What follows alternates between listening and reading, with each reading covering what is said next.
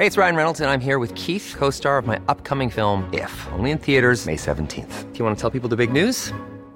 All right, I'll do it. Sign up now and you'll get unlimited for $15 a month in six months of Paramount Plus Essential Plan on us. Mintmobile.com slash switch. Upfront payment of $45 equivalent to $15 per month. Unlimited over 40 gigabytes per month. Face lower speeds. Videos at 480p. Active Mint customers by 531.24 get six months of Paramount Plus Essential Plan. Auto renews after six months. Offer ends May 31st, 2024. Separate Paramount Plus registration required. Terms and conditions apply if rated PG. Many of us have those stubborn pounds that seem impossible to lose, no matter how good we eat or how hard we work out. My solution is PlushCare. PlushCare is a leading telehealth provider with doctors who are there for you day and night to partner with you in your weight loss journey. They can prescribe FDA-approved weight loss medications like Wegovy and Zepbound for those who qualify. Plus, they accept most insurance plans. To get started, visit plushcare.com slash weight loss. That's plushcare.com slash weight loss. This morning, Sydney on edge. A COVID cluster grows with new alerts for more venues, thousands potentially exposed to the virus. Vaccine advice change. AstraZeneca now recommended only for those aged 60 and over. Deadly gangland shooting. A Sydney crime boss executed as tensions escalate. And saving money on your home insurance. A new Australian tech startup is planning to shake up the industry. This is 7 News with Jody Spears. Good morning. Sydney's COVID outbreak continues to spread with the list of exposure sites growing overnight. Police have launched an urgent investigation into how an unvaccinated driver was able to transport international flight crew from Sydney Airport into hotel quarantine. The driver infected his wife and a 70 year old woman at a Vaucluse cafe. We're all on high alert, but we're asking people to modify their activity to consider uh, where they've been, what their movements have been, and what the movements may be. Health authorities are still investigating the source of a mystery case from the Sydney Hills district unrelated to the original cluster. Families are facing an anxious wait leading into the school holidays as recent COVID outbreaks in Sydney and Melbourne slam borders shut across the country. Queensland is a top destination this time of year, but the state has banned anyone who has been to a hotspot venue from entering, while Tasmania, South Australia, and WA have all barred anyone from a recent Sydney exposure site. Australia's vaccine rollout is facing a major shake-up, with people under the age of 60 now advised to get the Pfizer jab instead of AstraZeneca as the risk of blood clotting grows. But experts are urging anyone who's had their first shot to get their second, as follow-ups have recorded no cases of the rare condition. To those 3.8 million Australians who've had a first dose of AstraZeneca, go and get your second dose, however old you are. To meet the increased demand, another 3.4 million Pfizer shots will be available by the end of next month. Now to some breaking news. There's been a deadly gangland shooting in the heart of Sydney overnight.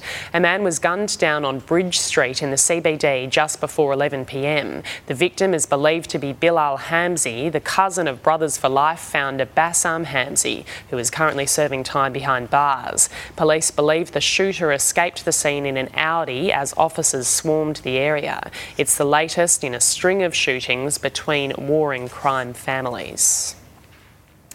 Australia's stunning economic recovery is continuing with more people in work now than before the pandemic, seeing the unemployment rate fall to 5.1%. Let's go live now to political reporter Taylor Aiken in Canberra. Good morning, Taylor. It's the seventh straight month where the jobless rate has fallen. Morning, Jody. Yes, some good news for Australia's economic recovery as it continues to recover from the COVID 19 pandemic. The jobless rate falling from 5.5% to 5.1% last month, with 115,000 new jobs created, many of those going to women. The jobless rate is now back to where it was before the pandemic, with predictions of an unemployment cliff following the end of JobKeeper officially dead and buried. The speed of the recovery shocking economists and the Treasurer, Josh Frydenberg. After the first recession in nearly 30 years, the Australian economy is roaring back, bigger, stronger, and leading the world. Meanwhile, the most significant changes to superannuation in decades passed through the Parliament yesterday. Funds will face annual performance tests and cop penalties if they don't perform, while each worker will have just the one super fund that will follow them between jobs. The government saying that it will it hopes that it will boost retirement savings and cut fees. Jody. Sounds sensible. Okay, thanks, Taylor. More wild weather is on the way for parts of Victoria as the state government promises to compensate residents still affected by last week's devastating storms. A prolonged power outage payment of up to $1,680 per week will be given to blacked out households in the Dandenong Ranges. Up to 7,000 homes are without power, and some may not have it restored until mid next month.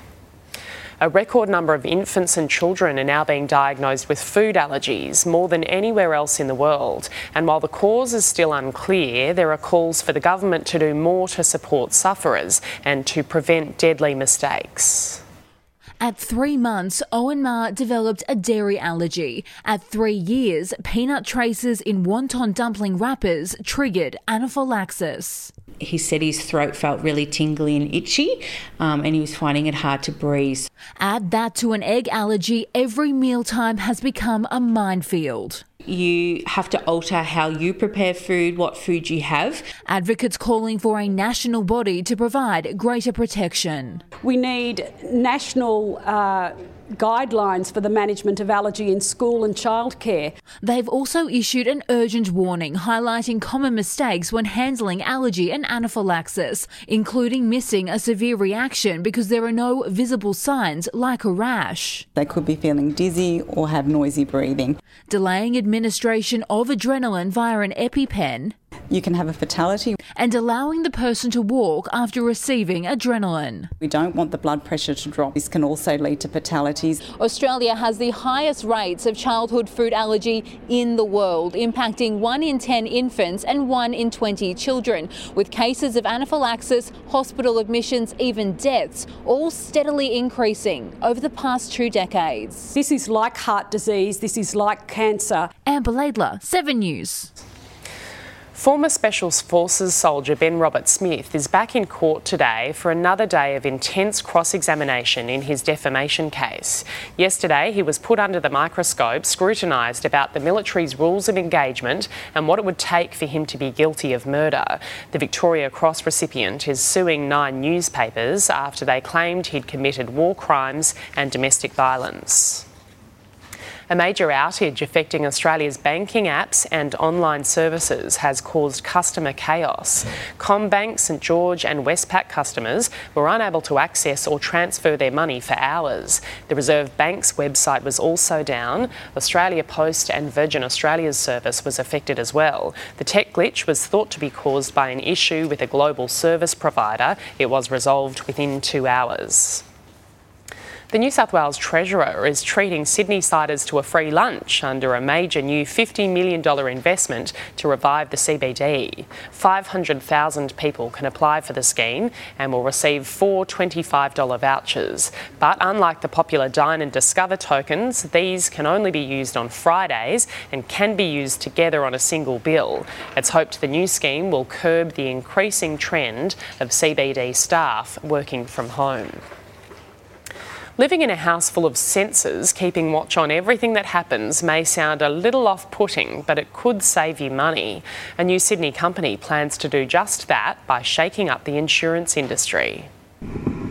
Left unwatched in winter, common appliances can quickly spark disaster, leaving some families with nothing dryers left on unattended, or people charging laptops. Well, your home is the most valuable asset that you'll probably ever own, so underinsuring it can mean big things down the road. A new insurance startup company, Honey, installing Big Brother style risk sensors, which notify you when there's fire, motion from unwanted visitors, or rising water. Keep you safer, which drives down the cost of your insurance, and it's better for you, society, and it's better for your price. They claim the extra eyes will knock 8% off home and contents premiums. Satellite data also used to keep customers fully covered. Honey has some powerful and confident backers, already securing $15.5 million, a record for an Australian tech startup. Major insurance players, business leaders, and developers on board. Research shows 50% of insurance claims are avoidable and 80% of Australians are currently underinsured. But it's ultimately costing us $1.5 billion a year. The biggest problem for most people is the fine print. Knowing what is and isn't protected. Serena Andaloro, 7 News. Checking finance now. The Dow Jones is trading down this morning. The Nasdaq is higher. In London, the FTSE fell. Germany's DAX gained. Closer to home, Japan's Nikkei closed lower. Hong Kong's Hang Seng rose, but the All Ords fell, as did the ASX 200. On the commodities market, gold is trading at 1,779 US dollars an ounce. Oil is 70 US dollars a barrel. The Aussie dollar is buying 75.56 US cents, 83 Japanese yen, and $1.07 New Zealand. 60 police officers have been injured in violent clashes with squatters in Berlin. Officers came under attack when they tried to secure an apartment building for a fire safety inspection. The squat's occupants set up burning barricades and pelted police with stones. In response, riot police brought in armoured vehicles and water cannon. Officers eventually broke through the building's front door. One of America's biggest energy companies has demolished its last coal powered plant chimneys. The 150 metre tall tower stack came crashing down in a controlled blast. The demolition marks a major milestone in the company's plan to use cleaner sources of energy. Moves are underway to repurpose the coal plant into a solar energy centre. Three Chinese astronauts have arrived at the country's new space station just hours after lifting off. The crew entered the core module that will be their home for the next three months and immediately got to work. They'll perform repair and maintenance work on the Chinese station known as Tiangong, or Heavenly Palace, which is expected to be completed next year. It's China's first crewed space mission in five years. A sizzling heatwave is blanketing America's southwest with temperatures hitting all time highs of up to 49 degrees. Let's go live now to US correspondent David Woiwod. Good morning, David. It's going to get even hotter. Morning, Jody. Yes, it's uh, shaping up to be a scorcher over here on the west coast of the United States into the mid 50s in some parts of California. In fact, the hottest day in Utah in nearly 150 years has just been recorded as well. And that heat wave is moving west. 50 million Americans set to swelter. Those in California and Texas will wear the worst of it, and that's raised concerns yet again for the power grids in those states. Officials urging people to lay off the air conditioning during those peak periods if possible over the past uh, year, Texas and California have imposed rotating outages to prevent more widespread collapses of their power systems. A disaster if that were to happen under these conditions. And of course, it's all looking like becoming another dangerous bushfire season as well. Uh, still reeling from last year's blazes, wildfires tore up the west coast last year, blanketing cities in smoke. Those same cities now, Jody, back on high alert crazy sounding temperatures. Thanks, David. 21 Olympic debutants have earned their tickets to Tokyo as the Australian swim team was announced in Adelaide overnight. Kate Campbell qualified for her fourth Olympic Games but was pipped in the 50 metre freestyle by Emma McKeon, who is set to compete in up to eight events, while Ariarne Titmus and Matt Temple set national records in the 800 metre freestyle and the 100 metre butterfly. Some of the incredible athletes joining the 35 member squad are Bronte Campbell, Emily Seebohm, Kyle Chalmers, and Matt Horton. A Broncos cleanout is on the horizon following another heavy loss, this time a 46 0 thrashing by the Rabbitohs. Shortly after kick-off, it was revealed Tevita Pangai Jr. had been given permission to look for a new home. We've been saying it all year about restructuring our roster. Uh, so, um, yeah, that's what it's that's what it's about. We need to restructure our whole football club. It was a rough night for the Broncos, who lost Jesse Arthurs and Selwyn Cobbo after failing head injury assessments, and forward John Asiata was stretchered off the field after a head clash. The AFL has cleared Adelaide Crows defender David Mackay over a controversial collision with St Kilda's Hunter Clark. The Saints defender suffered a broken jaw and cracked teeth from the incident. It took the tribunal three hours to reach a decision. And star midfielder Zach Merrett has turned his back on free agency, signing a monster six year deal that will see him at Essendon until the end of 2027. Just 10 days before it begins, Rafael Nadal has pulled out of Wimbledon in a bid to prolong his career. The 35 year old will also not compete in the Tokyo Olympics this year, claiming it's the right decision after listening to his body. Those unwanted goods in your home could be worth a small fortune on Australia's booming second-hand market. It's now estimated to be worth $48 billion and your share several thousand. Inspired by his dream of driving a camper van around Australia, Marcus Moffat started customising buses. There will be curtains all the way along. Using items bought from an online used goods marketplace. All raw materials, um, even near new appliances um, like fridges. A new report estimates Australia's circular economy, or the buying and selling of pre owned items, is worth $48 billion. Increasingly, we're seeing Australians are looking to trade in a sustainable manner. The top reasons why some Aussies say they don't sell their items are fear that no one will buy them and not knowing the right asking price. When businessman Mark Boris wanted to throw out items in a storage unit, his son insisted on reselling them instead. It saved me tip fees, which are extraordinarily expensive. I didn't have to pay for someone to come remove it, a, rubbish removalist, and it was done quite, re- relatively speaking, quite quickly, and to put money in his pocket. While few people have an unwanted bus line around the home, it's estimated the average household has 21 unwanted items that it could sell for a total of more than $5,000.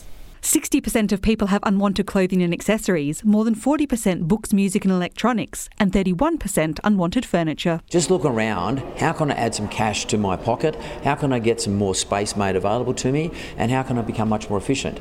And that's what the circular economy is about. Gemma Acton, 7 News. The property featured in the popular My Big Fat Greek Wedding films is up for sale for a cool $2.6 million. Located in Toronto, it was famously the home of the Portokalos family. Buyers may be disappointed to know that it doesn't come with the Greek flag painted driveway or the numerous Greek lawn ornaments, but agents say that they can always add them in themselves. Taking a look at the weather around the country now, a Tasman low will intensify, causing wind to strengthen and showers to scatter across southern Queensland, New South Wales, Victoria, and Tasmania. This low will also bring large waves to the far southeast coasts. A high will cause wind and showers to ease in South Australia. A weak trough will bring light rain to WA's north. Around the capitals today, mostly sunny in Brisbane, heading for a top of 21 degrees. Sydney, mostly sunny, 19 the top. A shower or two in Canberra, a top of just 13. Showers in Melbourne, heading for 14 degrees. Rain, possibly heavy falls in Hobart today. Showers in Adelaide, heading for a top of 16 degrees. Mostly sunny and 19 in Perth. And a sunny day in Darwin, heading for 33 degrees. And that's 7 early news for this Friday, the 18th of June.